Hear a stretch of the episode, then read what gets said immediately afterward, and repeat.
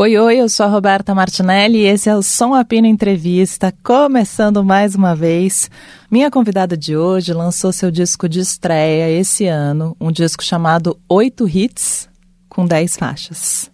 Com vocês, Raquel de Mantas. Som Apino, com Roberta Martinelli.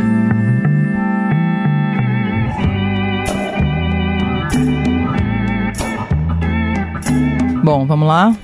Vamos. Então vamos. Raquel. Como começa, né? Bom, vou começar do começo, então. Quero começar da sua relação com a música inicial. Bom, a minha relação com a música, ela começou mesmo desde pequenininha, assim. Eu ouvia muita música em casa, meus pais tinham CD, é, é, CD, CD e rádio, né, no carro. E a gente, assim, eu lembro da lateral do carro, assim, ter muitos CDs, uns 100 CDs, assim. O carro já foi roubado várias vezes porque tinham os CDs, e aí sumiam só os CDs. E aí eu gostava muito de ouvir Linda Ronstadt, eu ficava cantando em um espanhol todo errado. Minha mãe gostava, sempre gostou. Bob Dylan, Johnny Cash, essas coisas, enfim, que são minha referência até hoje, de alguma forma. Mas eu, eu ouvia muito música, assim, em todos os ambientes e família e tudo. E aí um dia eu resolvi aprender a tocar violino, pedi para os meus pais e eles ficaram muito surpresos, assim, muito chocados e falaram: não, vamos, vamos dar um jeito. E aí entrei no violino, comecei a aprender classicaço, aquele esquema método Suzuki, que é um método super tradicional, clássico. E eu só queria tocar country. E aí, em algum momento, depois de uns 10 anos tocando, eu, eu pedi, entrei numa de tocar baixo e aí virou outra coisa. Assim. E por que violino? Você lembra da onde veio a pira do violino? Cara, não lembro exatamente o porquê do violino. Não sei se é de alguma forma ancestral, por minha família ser judia, o violino apareceu num inconsciente, assim, mas, mas apareceu o violino. E seu, seu pai trabalha, seu pai é cineasta? É, minha mãe também, os dois. Ah, os dois são. O meu pai é diretor e a minha mãe é roteirista. Entendi. E você já cresceu nesse ambiente? Você lembra disso muito? Ou não? Sim, eu lembro. É, minha mãe trabalhava em casa, então ela escrevia muito em casa, assim, com as crianças, eram três, eu e mais dois mais velhos, Helena e Paula. E é, sempre vendo muito filme, falando de filme, e eles. Meu pai dirigindo, minha mãe escrevendo, aí a gente em sete, ficava junto e atrapalhava um pouco. Mas sim, sempre foi muito presente. Meu avô também é diretor, a família toda é do cinema, assim. E você lembra de algum. Você lembra de algo especial de família, assim, com cinema, ou de alguma estreia, ou de algum, algum set, alguma coisa que te. Hum, deixa eu pensar. Ah, eu lembro, eu lembro que teve uma vez que eles estavam concorrendo no Festival de Gramado. E eu era muito pequena e a gente ia viajar no dia do meu aniversário e eles iam me levar. Então eu estava muito feliz, porque, enfim, né, aquele mundo, é, cinema, essas coisas, assim. E, aí eu lembro que eu acordei, isso que eu estava um pouco triste, porque era no dia do meu aniversário e eu não ia estar com os meus amigos, essas coisas, bem pequena. E aí a gente acordou quatro horas da manhã para pegar o voo, eles me acordando, e aí tinham vários presentinhos assim do meu lado. E aí a gente foi, e aí foi muito divertido. Aí eu lembro que eu comprei um quiquitinho de chocolate pro meu pai e falei: ah, se você não ganhar, toma um Kikito. Falei. e ele ganhou ou não? Ele já ganhou, mas ah, não aquela vez. Mesmo, acho que ficou só o Kikito de chocolate.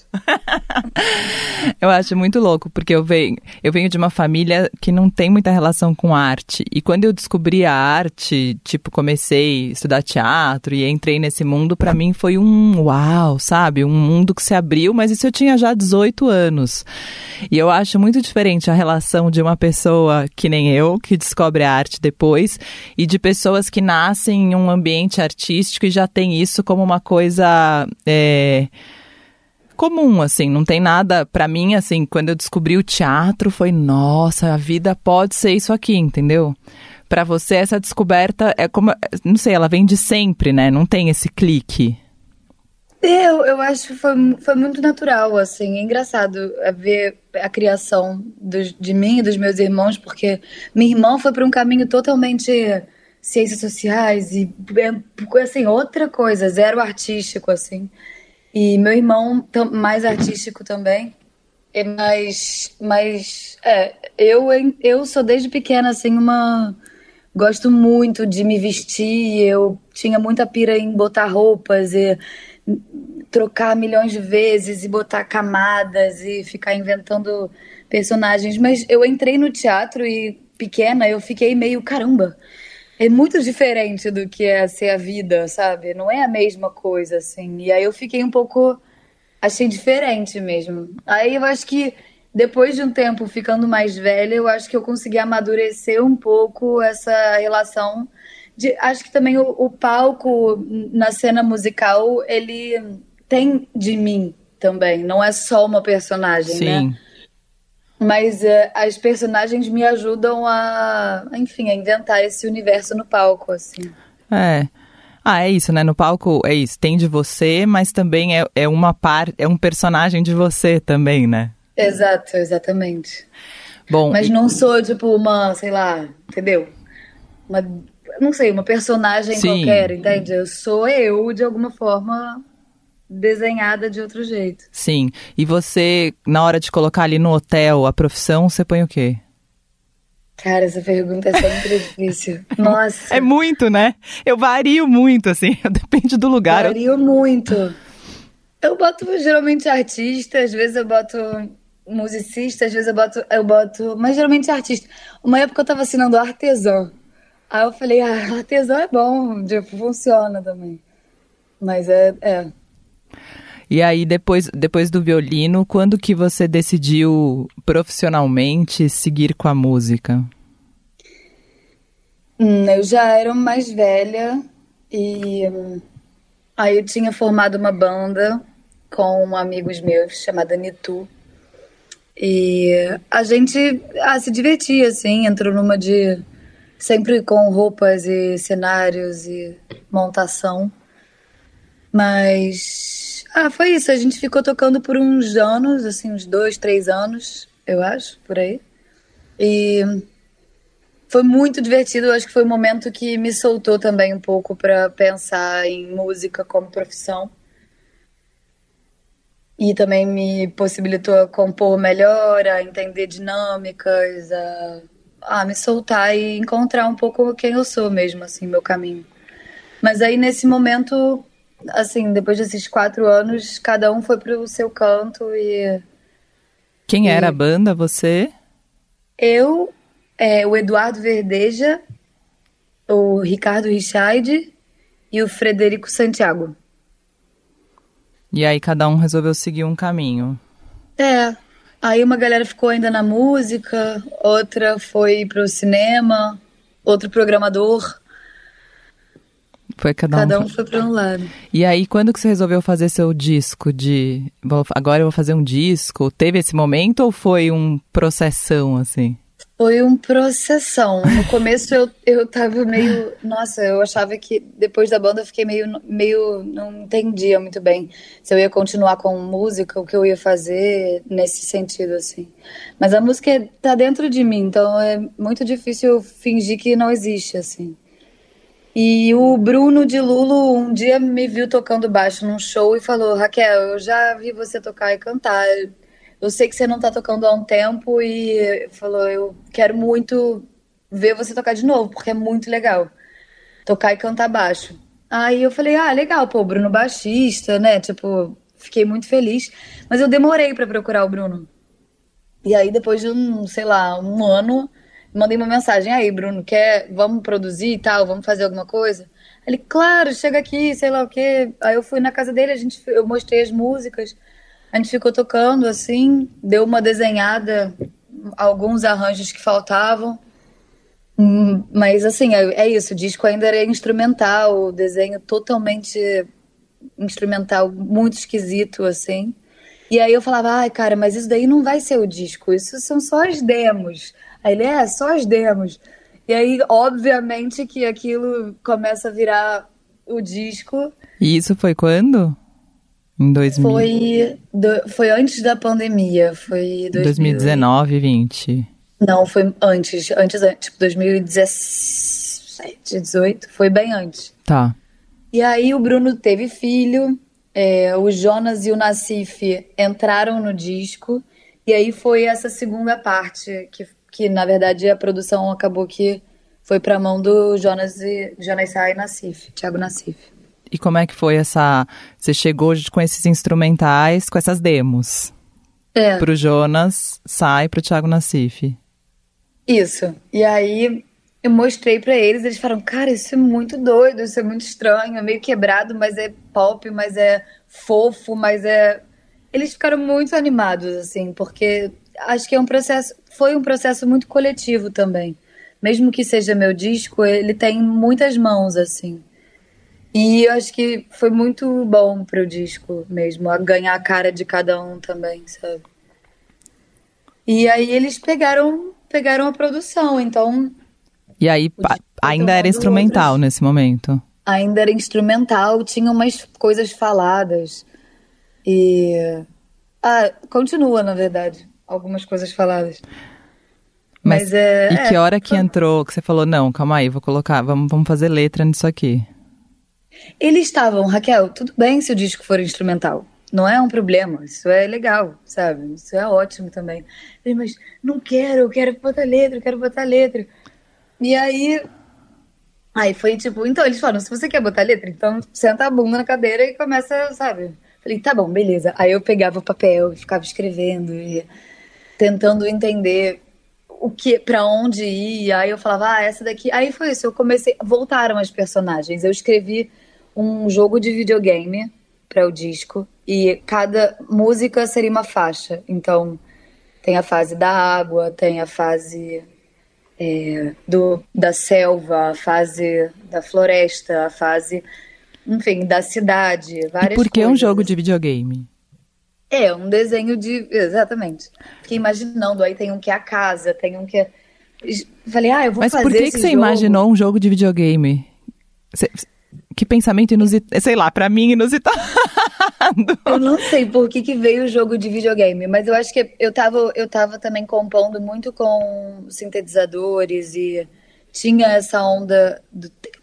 Sabe? Meio uns barulhinhos assim. E eu gosto muito desses sons de Foley também, de barulho de mar, de gaivotas, de. Então, não sei, eu, eu imaginei que era um jogo. Especificamente um jogo, assim. E, e aí, cada, aí depois de desenhar essas fases, eu comecei a desenhar as personagens. Então, tinha uma que eu falei, ah, vou botar uma personagem que é como se fosse o Roy Orbison cantando. E Não, eu vou pegar as faixas grave, que eu quero assim. entender qual é, que, que, que, que fase que é. É. é o My Heart Beats For Me. Tá. Baby, every time I think of you, my eyes light up and my heart feels true. Oh, honey, all I want is to hear you say. From the first moment I looked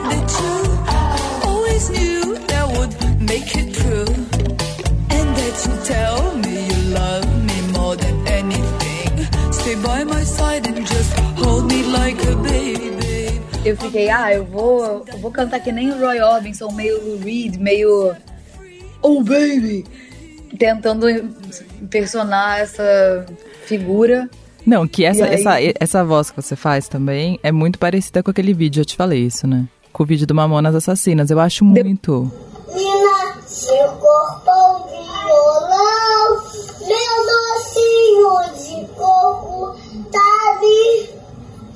deixando o, minha vasilha amarela tá de portas abertas que eu vou dar gente chamar pelado de chantes como da gente chamar né?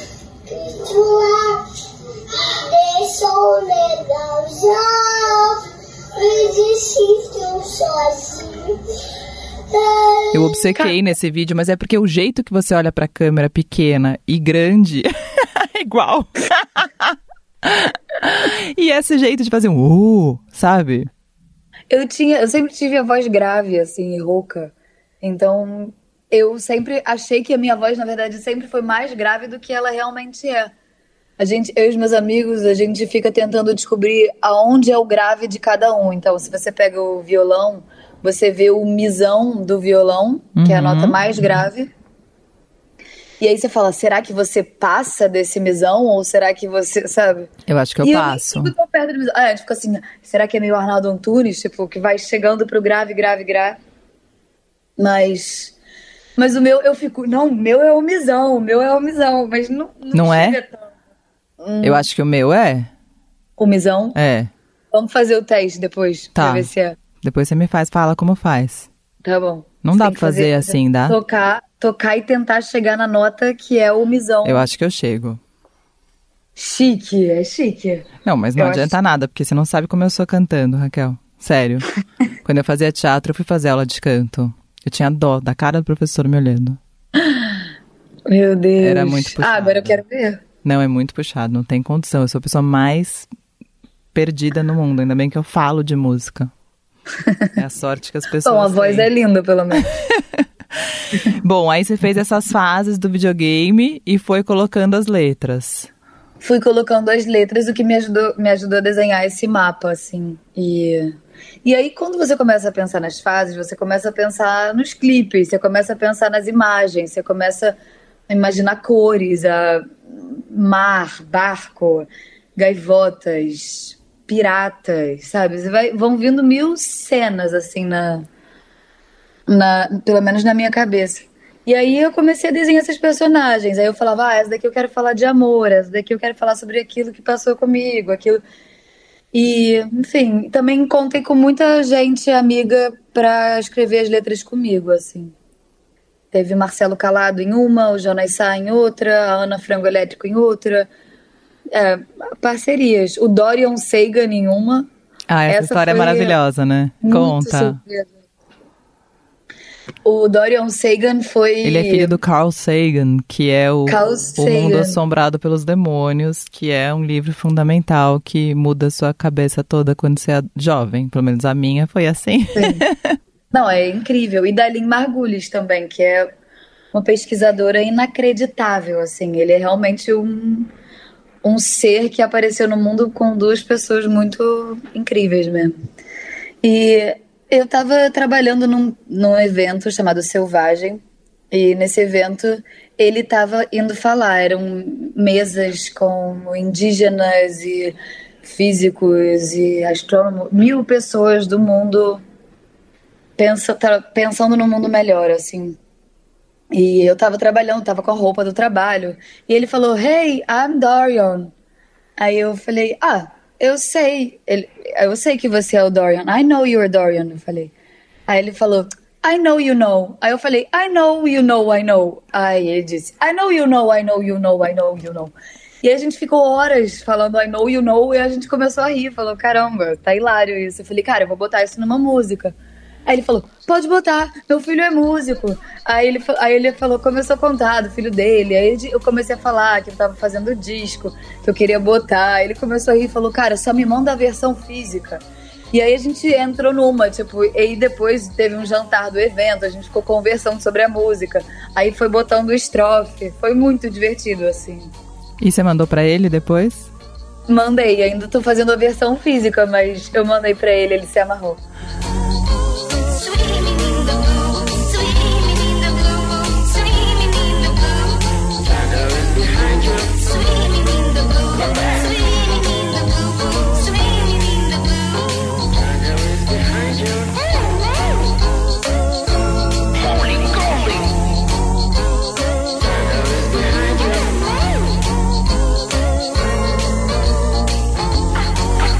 Bom, e aí, quando que vocês finalizaram o disco? Porque foi um processão mesmo, porque isso é 2017, 18, aí foi, chegou no Jonas e no Nacife. é, aí chegou no Jonas e Nassif, tiveram essas parcerias. O Andrew, meu parceiro, também me ajudou muito a, a- nesse processo a compor também, que foi bem doido, assim.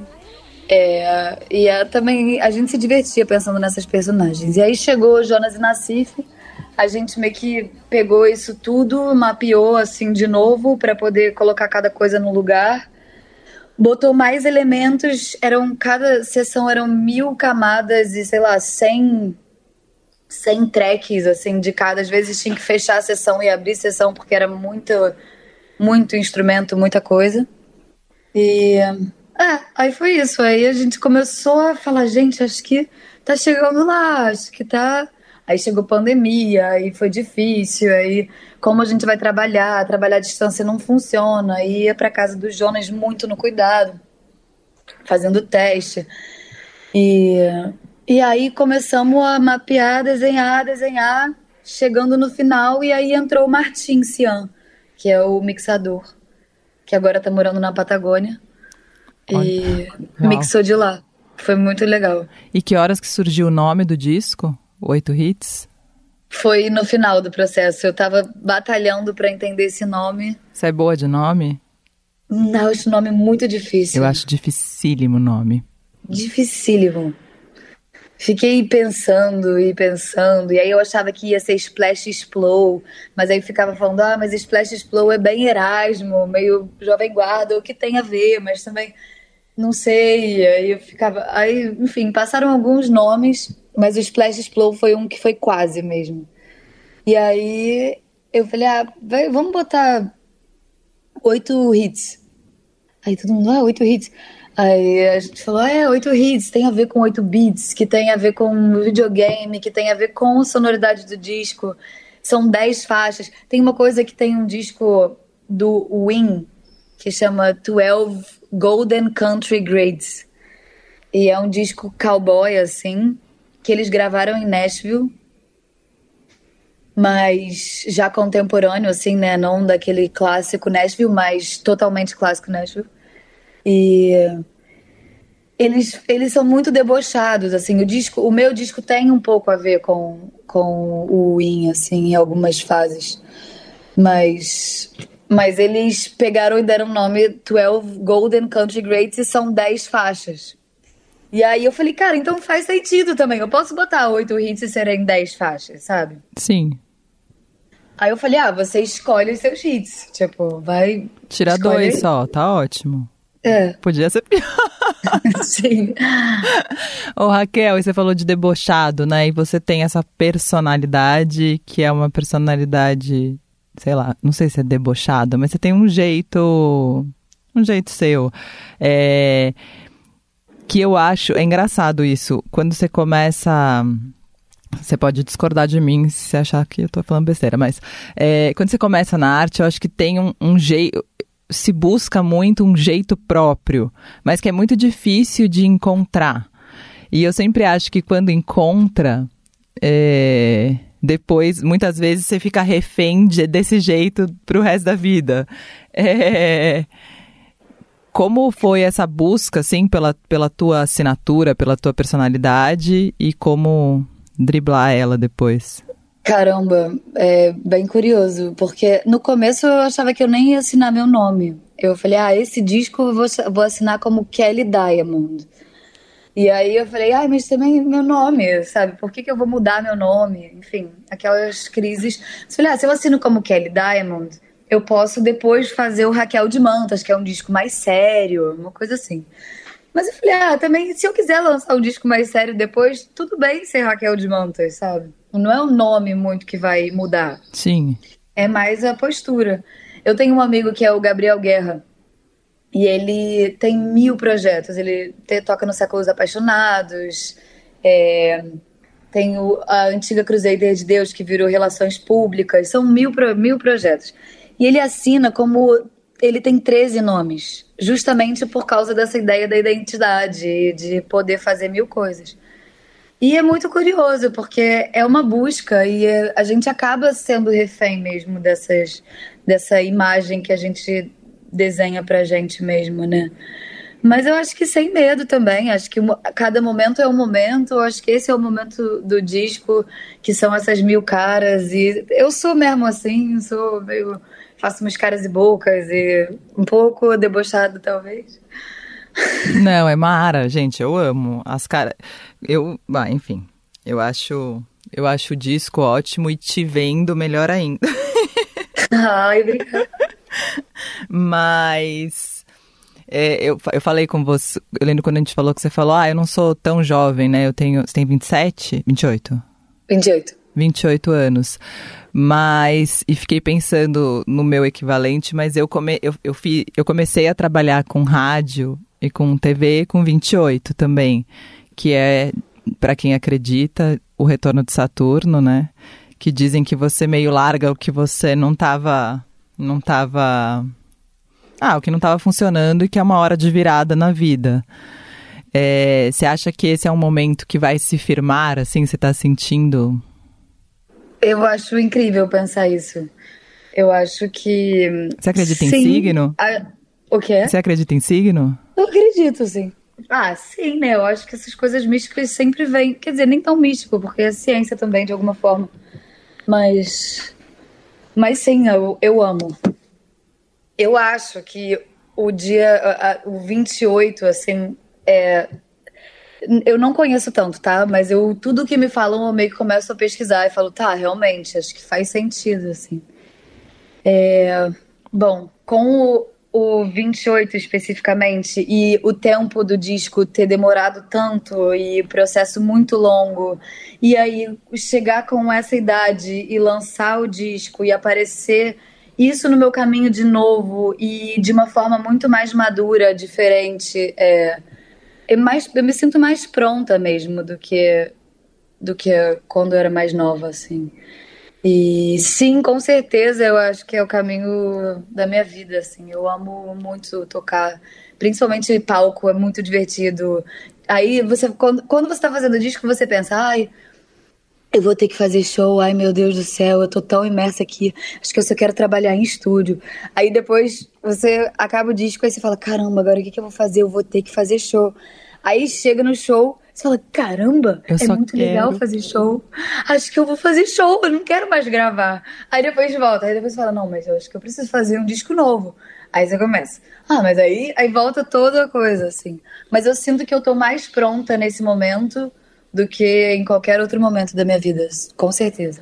Eu lembro uma vez que o Benegão veio aqui há um tempão e ele falou para ele ficou meio falou meio brincando, mas ele falou: "Ai, Roberto, é mais fácil tocar". Ele falando no Rio de Janeiro eu nunca toco, porque no Rio não dá para tocar, não tem muito lugar, não sei o quê. Mas o Rio Bom, enfim, acho que agora tá todo, o mercado todo tá numa fase bem doida, né? Mas pensando que estamos todos numa fase doida, é, acho que agora tem um agora tem lugar para tocar, né? Não tô falando que tem uma baita, mas aqui também não tem. É, já tiveram mais lugares, assim. Tem os lugares um pouco maiores, que aí seria, enfim, circo, fundição, etc. Tinham mais lugares menores, que era o escritório, o aparelho. O escritório ainda tem, mas não tem rolado tanto show. E é bem pequenininho, assim, é muito legal, é muito underground, muito gostoso, assim. Não conheço. E, e tem, é bem na frente do VLT, que é o trem. Então, às vezes, quando tem show embaixo, passa o trem, todo mundo anda, tipo, porque tá passando o trem e volta. Sabe? É muito doido. Tem a própria Áudio Rebel, que, enfim, que é a guerreira máxima, que é muito legal, muito divertido. E. Enfim, a Rebel, na verdade, é o que mais sobrevive, assim. Os outros lugares você tem que montar uma produção muito grande para conseguir fazer um show legal. Então, tem tem que alugar PA, retorno, Sei. tudo, tudo, tudo. E aí Sei. você fala, caramba, é muita missão mesmo.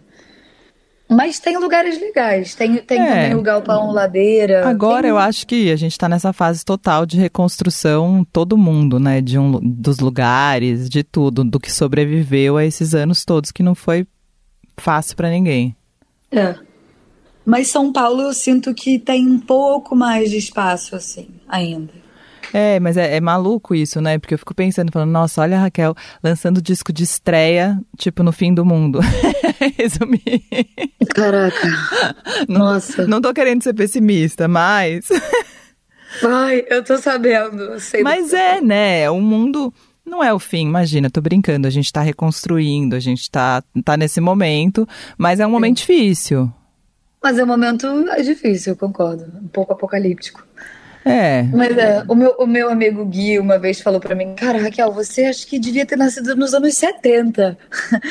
assim, é, sabe, um tipo de música ou a sensação, eu não sei, presença, forma de falar, eu não sei. Ele sempre fala: Cara, eu acho que, não sei, até não só em palco ou música, é tipo eu mesmo, sabe? Falou, cara, Sim. parece que você é meio que uma personagem que, sei lá, descolou, sabe?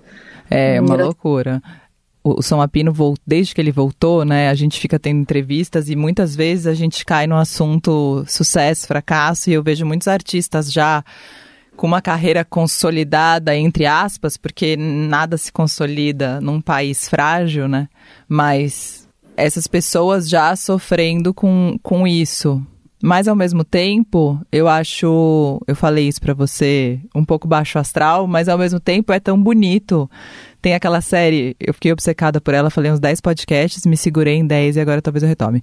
Station Eleven, não sei se você viu, na HBO, Eu vi, eu vi. que o mundo acaba e, e sobra aquele grupo de teatro fazendo Shakespeare. Então, ao mesmo tempo, né, a arte é fundamental na reconstrução. Então, ao mesmo tempo é bonito lançar disco num momento como esse. Exato, é necessário também, eu acho. Tem uma coisa que quando existe o caos e o apocalipse, às vezes a gente só quer se segurar em coisas que a gente se diverte, sabe? E isso é político também, é uma coisa que é, é como a gente precisa sobreviver, precisa sobreviver feliz, tem que fazer as coisas que a gente gosta, então a gente não pode esquecer. Às vezes eu acho que o mundo do jeito que tá, as pessoas como governam, fazem a gente esquecer o quanto é importante se divertir, ter prazer. E a gente não pode esquecer isso, porque essa é uma batalha grande mesmo. Sim, eu tava falando isso até com o Maurício Pereira, pai do Tim. ele brinca que ele virou o pai do Tim, mas o pai do Tim. Não, ele tava falando isso, que, que quando ele estudava na ECA, ele falava, muita gente falava que o Caetano era alienado porque ele tava fazendo Odara.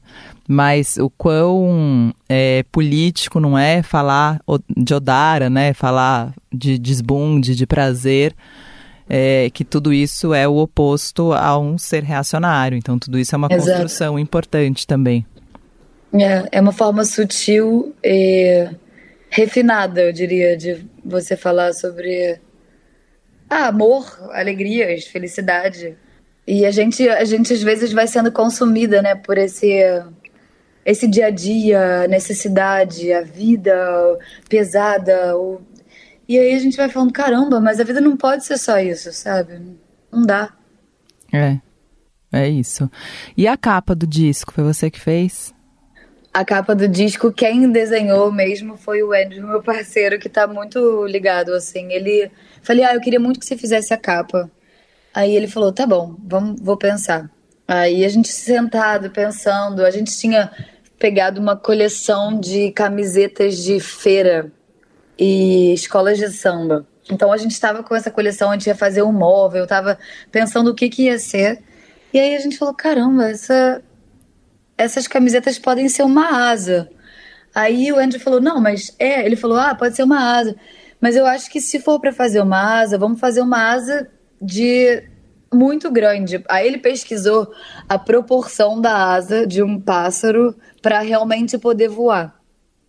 E aí e aí falou, tá bom, então vamos, vamos ver a proporção. Ele falou, antes me mediu e tal, eu falou, ah, então tá, ela tem que ter pelo menos 5 metros. Quantos metros você tem? Dez- Eu tenho 1,75.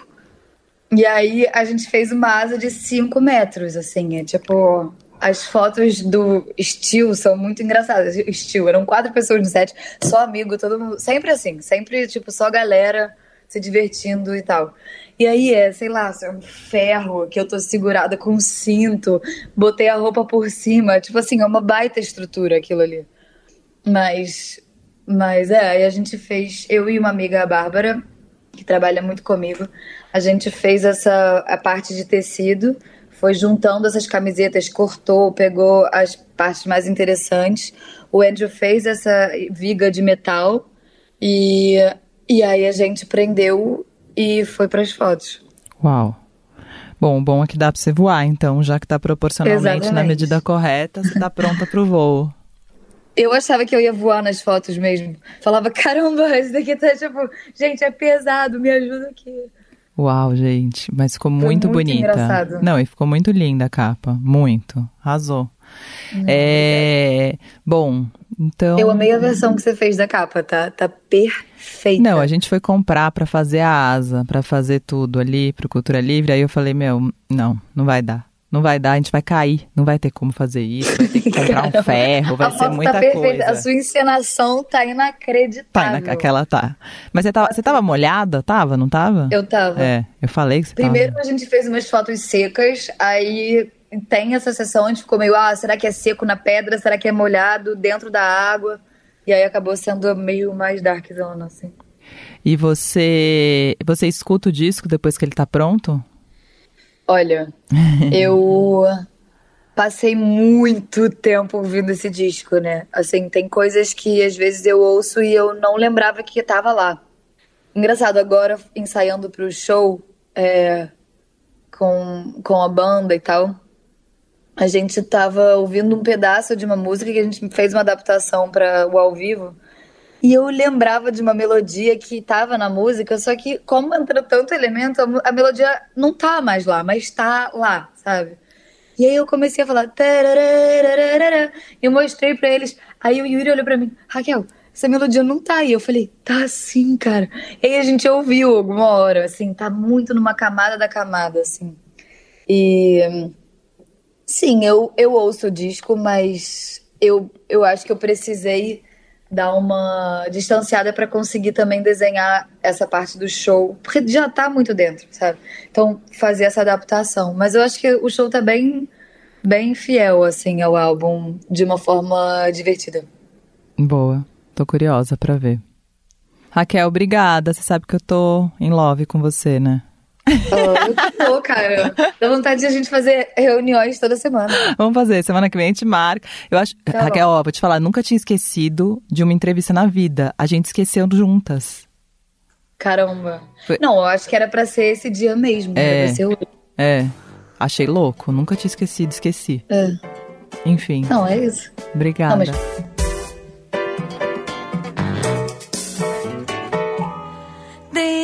da cabeça mora o meu chapéu. No meu pensamento leio um livro teu. Som Abina Entrevista tem produção da Drica Marcelino e montagem do Moacir Biasi. É isso. Um beijo. Até. Imagino